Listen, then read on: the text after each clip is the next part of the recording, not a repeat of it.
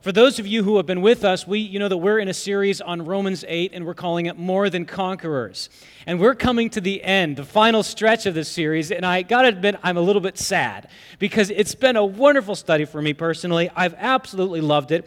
It's been as I said from the beginning, the kind of uh, Mount Everest of, of scriptural revelation. It's this pinnacle, this peak. And beginning from verse 1, we've been climbing and climbing and climbing. And I want us, if we can, can to get a sense of the momentum of this chapter, okay? I know that we haven't read and we won't take the time to read the whole thing. But if you look at verse 31 of Romans chapter 8, he says, What then shall we say to these things? All right? What then should we say to these things? We need to pause a moment and, and ask, okay, what things is he talking about? Well, I, as I read the book of Romans from beginning to end, I think what Paul is talking about is all the things that he's written. Paul is writing probably on a scroll, and it's almost as if he takes the scroll and he unfolds all these words that he's written up to this point, and he takes a glance back and he says, What then should we say to these things? It's like we've been on a hike with Paul. We've come up this mountain of Romans chapter 5, verse 1, that says, Therefore, being justified by faith, we have peace with God through our Lord Jesus Christ. We've been taken through the steeps of Romans chapter 6, through the valley of Romans chapter 7, and now with Romans chapter 8, verse 1, we have this grand declaration that there is now, therefore, no condemnation for those who are in Christ Jesus.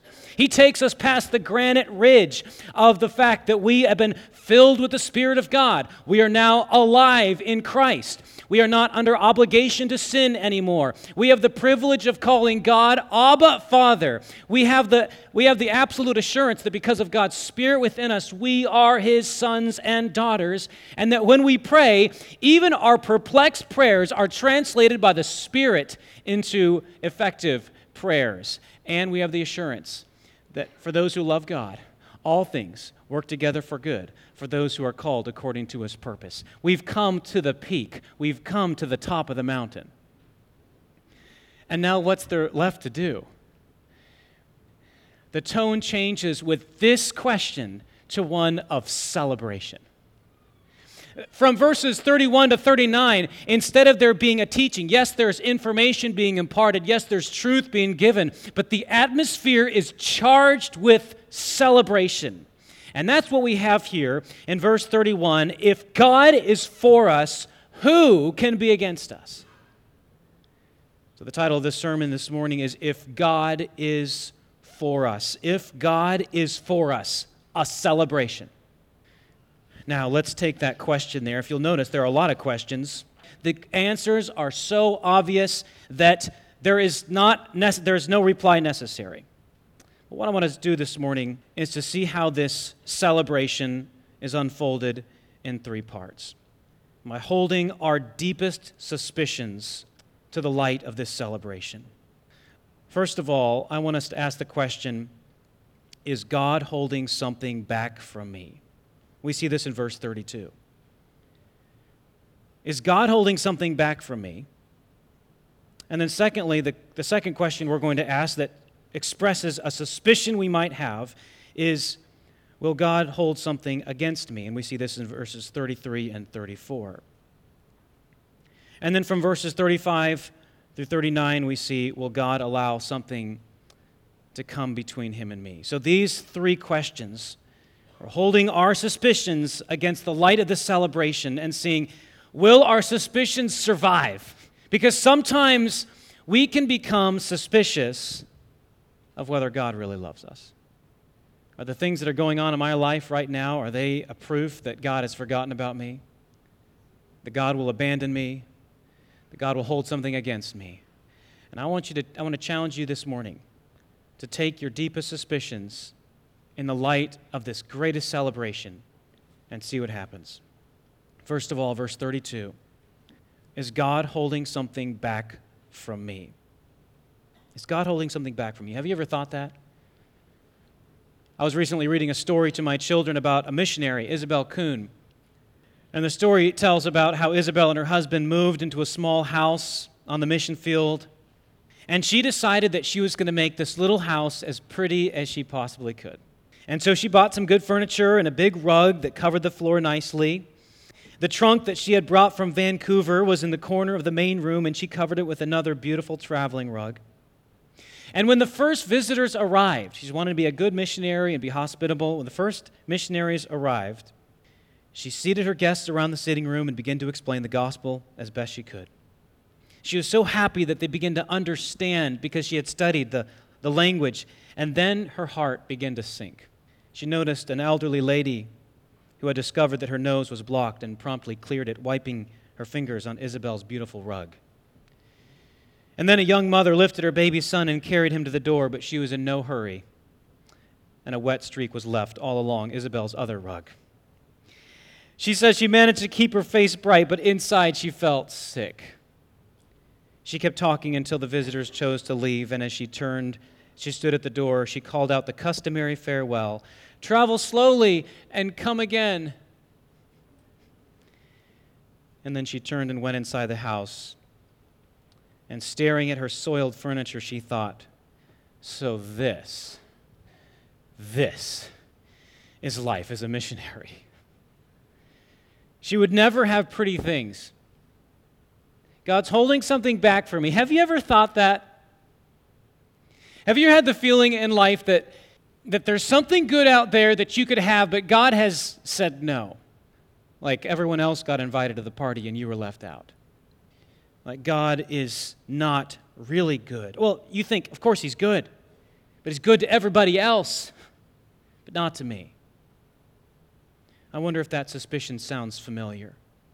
Wasn't that the same suspicion that was whispered in the Garden of Eden when the devil came and tempted Eve and said, Has God really said that you are not allowed to eat of just any fruit in the, the garden? Oh, God knows that in the day that you eat of this fruit, your eyes will be opened and you'll understand good and evil, and you'll be like, God's.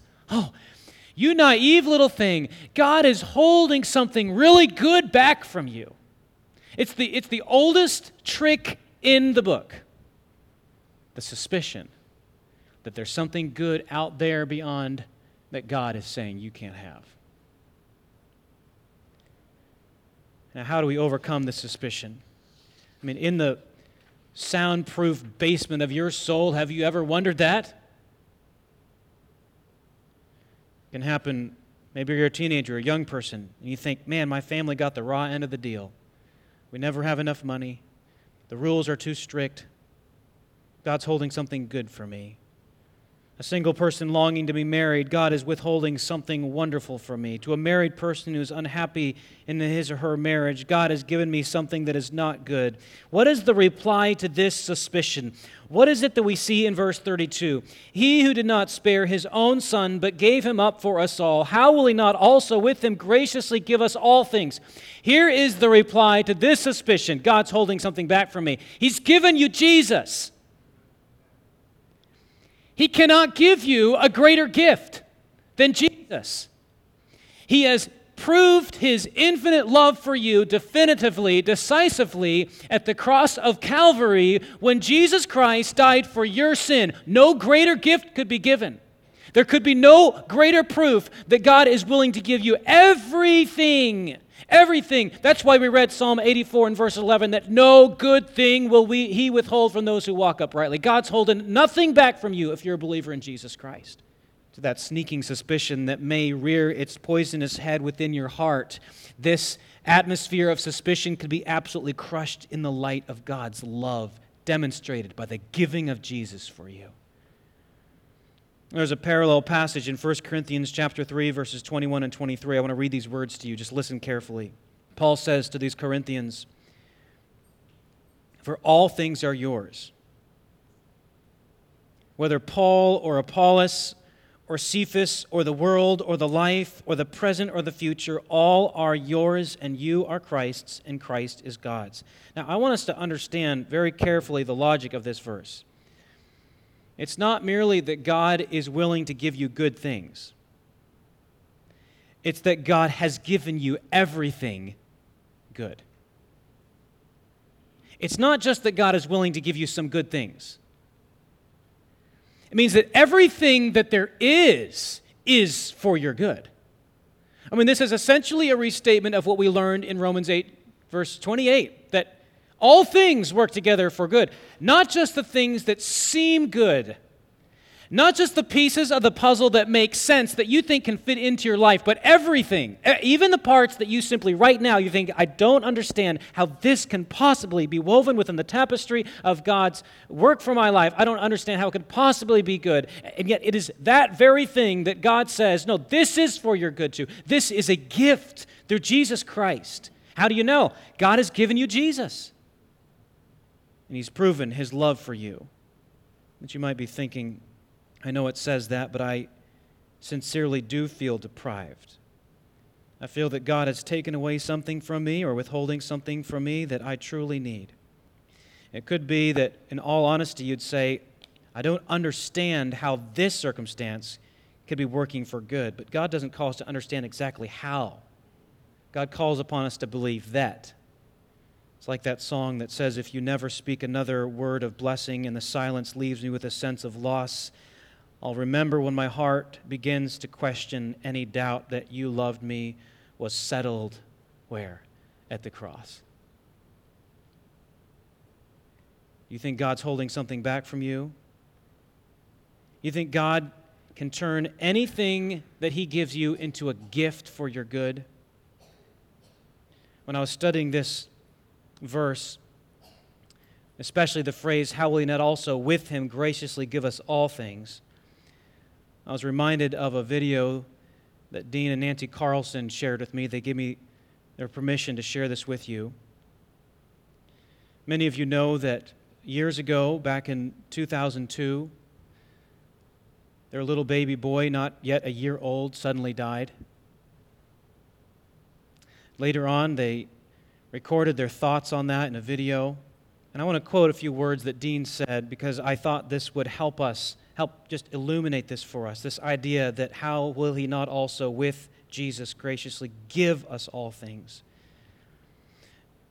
Reflecting on the death of their son, Derek, Dean said, When events happen in our lives, God means it to grow us for our good and His glory. And at some point, you have to stop asking why and seek to glorify God through the situation. It used to be hard, Dean says. Derek died in October. He said, October's used to be hard. Now I look at October, I look at this season, and these are the words that stuck out to me. Dean said, as a gift. As a gift. If God did not spare his own son, how will he also not with him graciously give us all things? God's love is so powerful, it doesn't just keep bad things from happening to us, it turns those bad things into gifts for his glory. Is God holding something back from me? That's the suspicion that we often find within our hearts. But because God has given you Jesus, it means that everything is yours too as a gift for your good.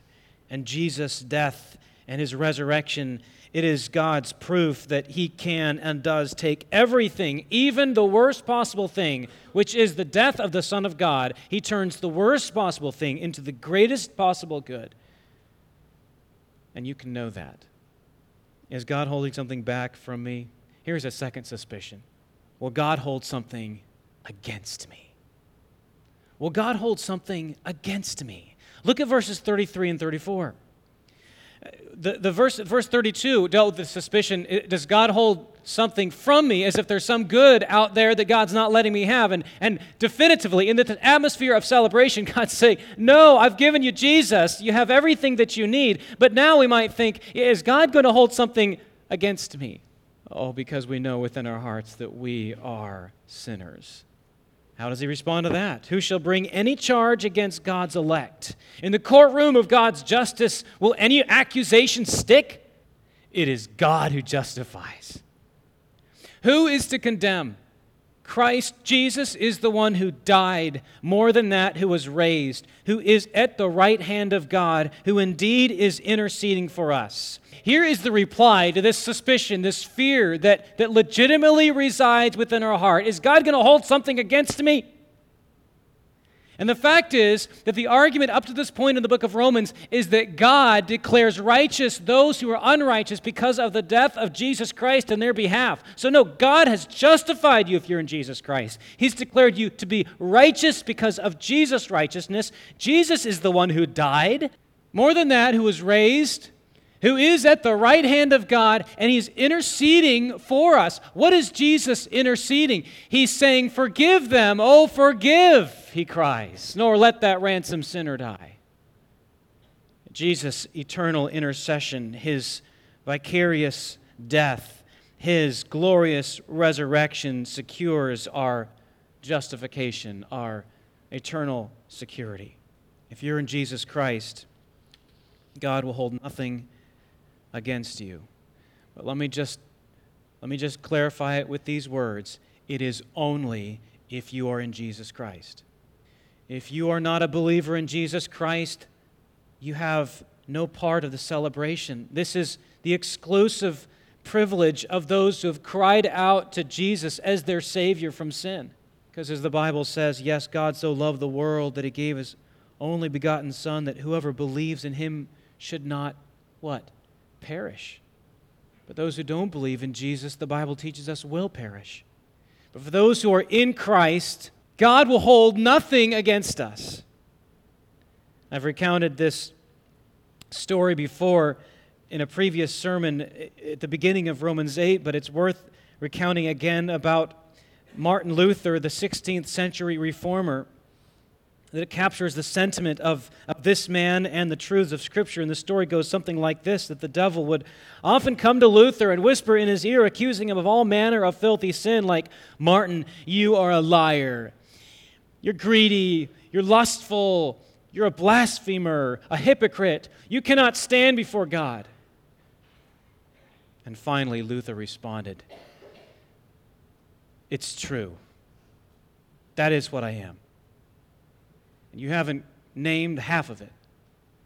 You can give me your full list, and I could double it and make it complete. But hear this you foul accuser. My Savior has died for all my sins. Those you mention, those I could add, and indeed those I have committed, but am so wicked that I am unaware of having done so. But it does not change the fact that Christ has died for all of them. His blood is sufficient, and on the day of judgment I shall be exonerated because he has taken all my sins on himself and clothed me in his own righteousness. Those are the words of a person who knows. Who, who is to condemn? Will anyone bring a charge against God's elect? No, because God is the one who justifies. God not only, not only turns a deaf ear to any accusation, but he sees the perfect intercession of Jesus Christ. This is what is going on right now. Jesus is interceding for you. It's like the song that says, When Satan tempts me to despair and tells me of the guilt within, upward I look and see him there who made an end to all my sin. Because the sinless Savior died, my sinful soul is counted free. For God, the just, is satisfied to look on him and pardon me. That's what God does for us who are in Christ. Will God hold something against me? Will God hold something against you?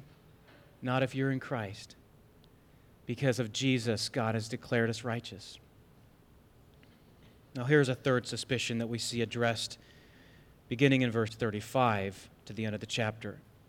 Who shall separate us from the love of Christ? Will God allow something to come between him and me?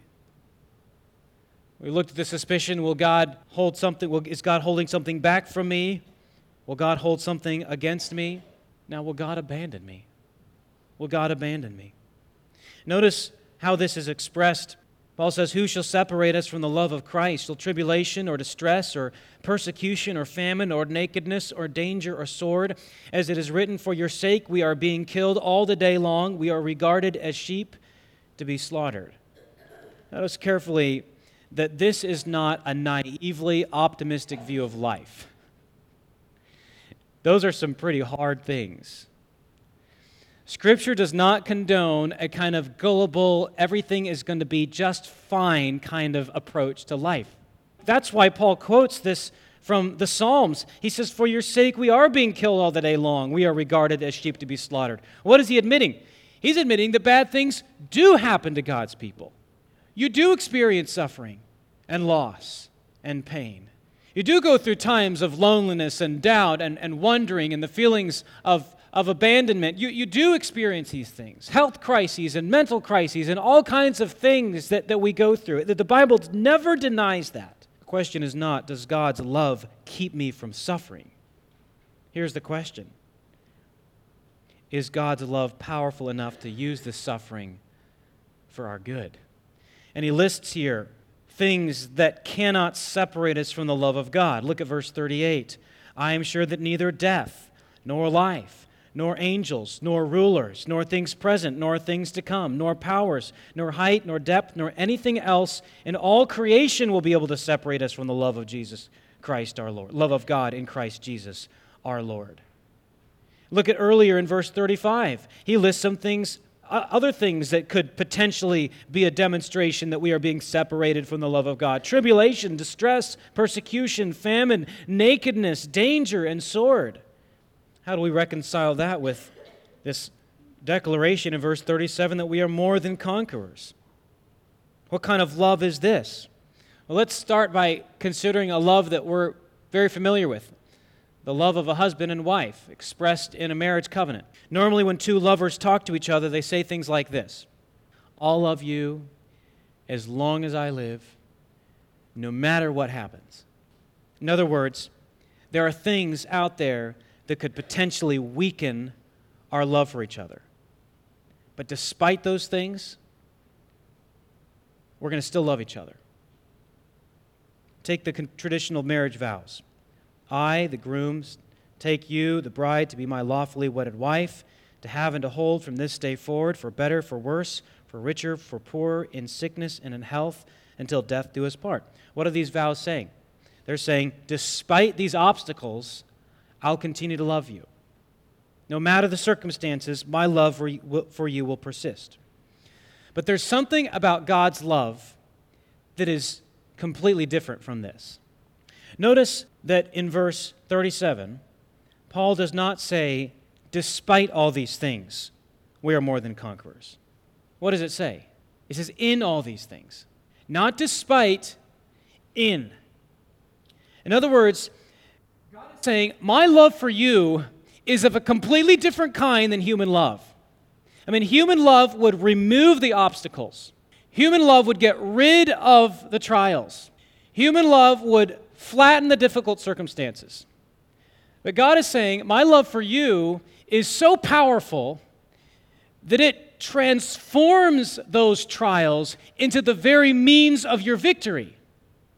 That's what it means to be a more than conqueror. Not to merely get rid of the trials, but to use the trials for your good and His glory. Now, that is supernatural love. That is boundless love. That is permanent love. That is love that you can take a hold of and find security in that will give you hope and confidence for the rest of your life, no matter what the circumstances. Why? Because none of these things can separate you from the love of God. No, none of these can, not only can they not separate you from the love of God, they are God's very means for bringing you to greater conformity to the image of His Son, which is your good and His glory. That is the meaning of God's love for you. That's what it means to be a more than conqueror. Human love would take back the friend and take away the loneliness, but God's love uses the loneliness to show you the joy of abiding in Him. Human love would evaporate the overwhelming circumstances, but God's love uses the circumstances to reveal the peace that only He can give. Human love would take away the cancer the memories of abuse, the years of loneliness, the bitter words that you rehearse over and over again. Human love would just erase that. But God's love makes them the very means of his good plan for you. Human love would avoid death, but God's love makes even death the pathway to life. And that's why Paul goes on to say, I am sure. Can you say that? Does this celebration of God's boundless love does it just boil up within you a confidence? A suspicion flattening sort of confidence in God's love that can say, I am sure that neither death nor life, nor angels nor rulers, nor things present nor things to come, nor powers, nor height, nor depth, nor anything else in all creation will be able to separate me from the love of God in Christ Jesus. D- does, it, does it just well within your heart, that sort of confidence? You can have that because God has proclaimed to you, This is what my love is for you. In the 1800s, a young man named George was studying to become a pastor. He was intelligent and handsome and full of life, and he was engaged to be married. But something was happening to George that he did not understand at first. He was having trouble seeing. And after a visit to the doctor, George learned that he was going blind, irreversibly blind. And if that were not bad enough, when his fiancee found out, she felt that she could not go through life with a blind man. And she broke off the engagement. And for years, George's sister cared for him, but eventually, George's sister got engaged to be married, which meant that she would no longer be care- able to care for George like she had. And it was on the eve of his sister's wedding that George Matheson penned the words to this hymn O love that will not let me go. I rest my weary soul in thee. I give thee back the life I owe, that in thine ocean depths its flow may richer fuller be. There is the love that will not let us go.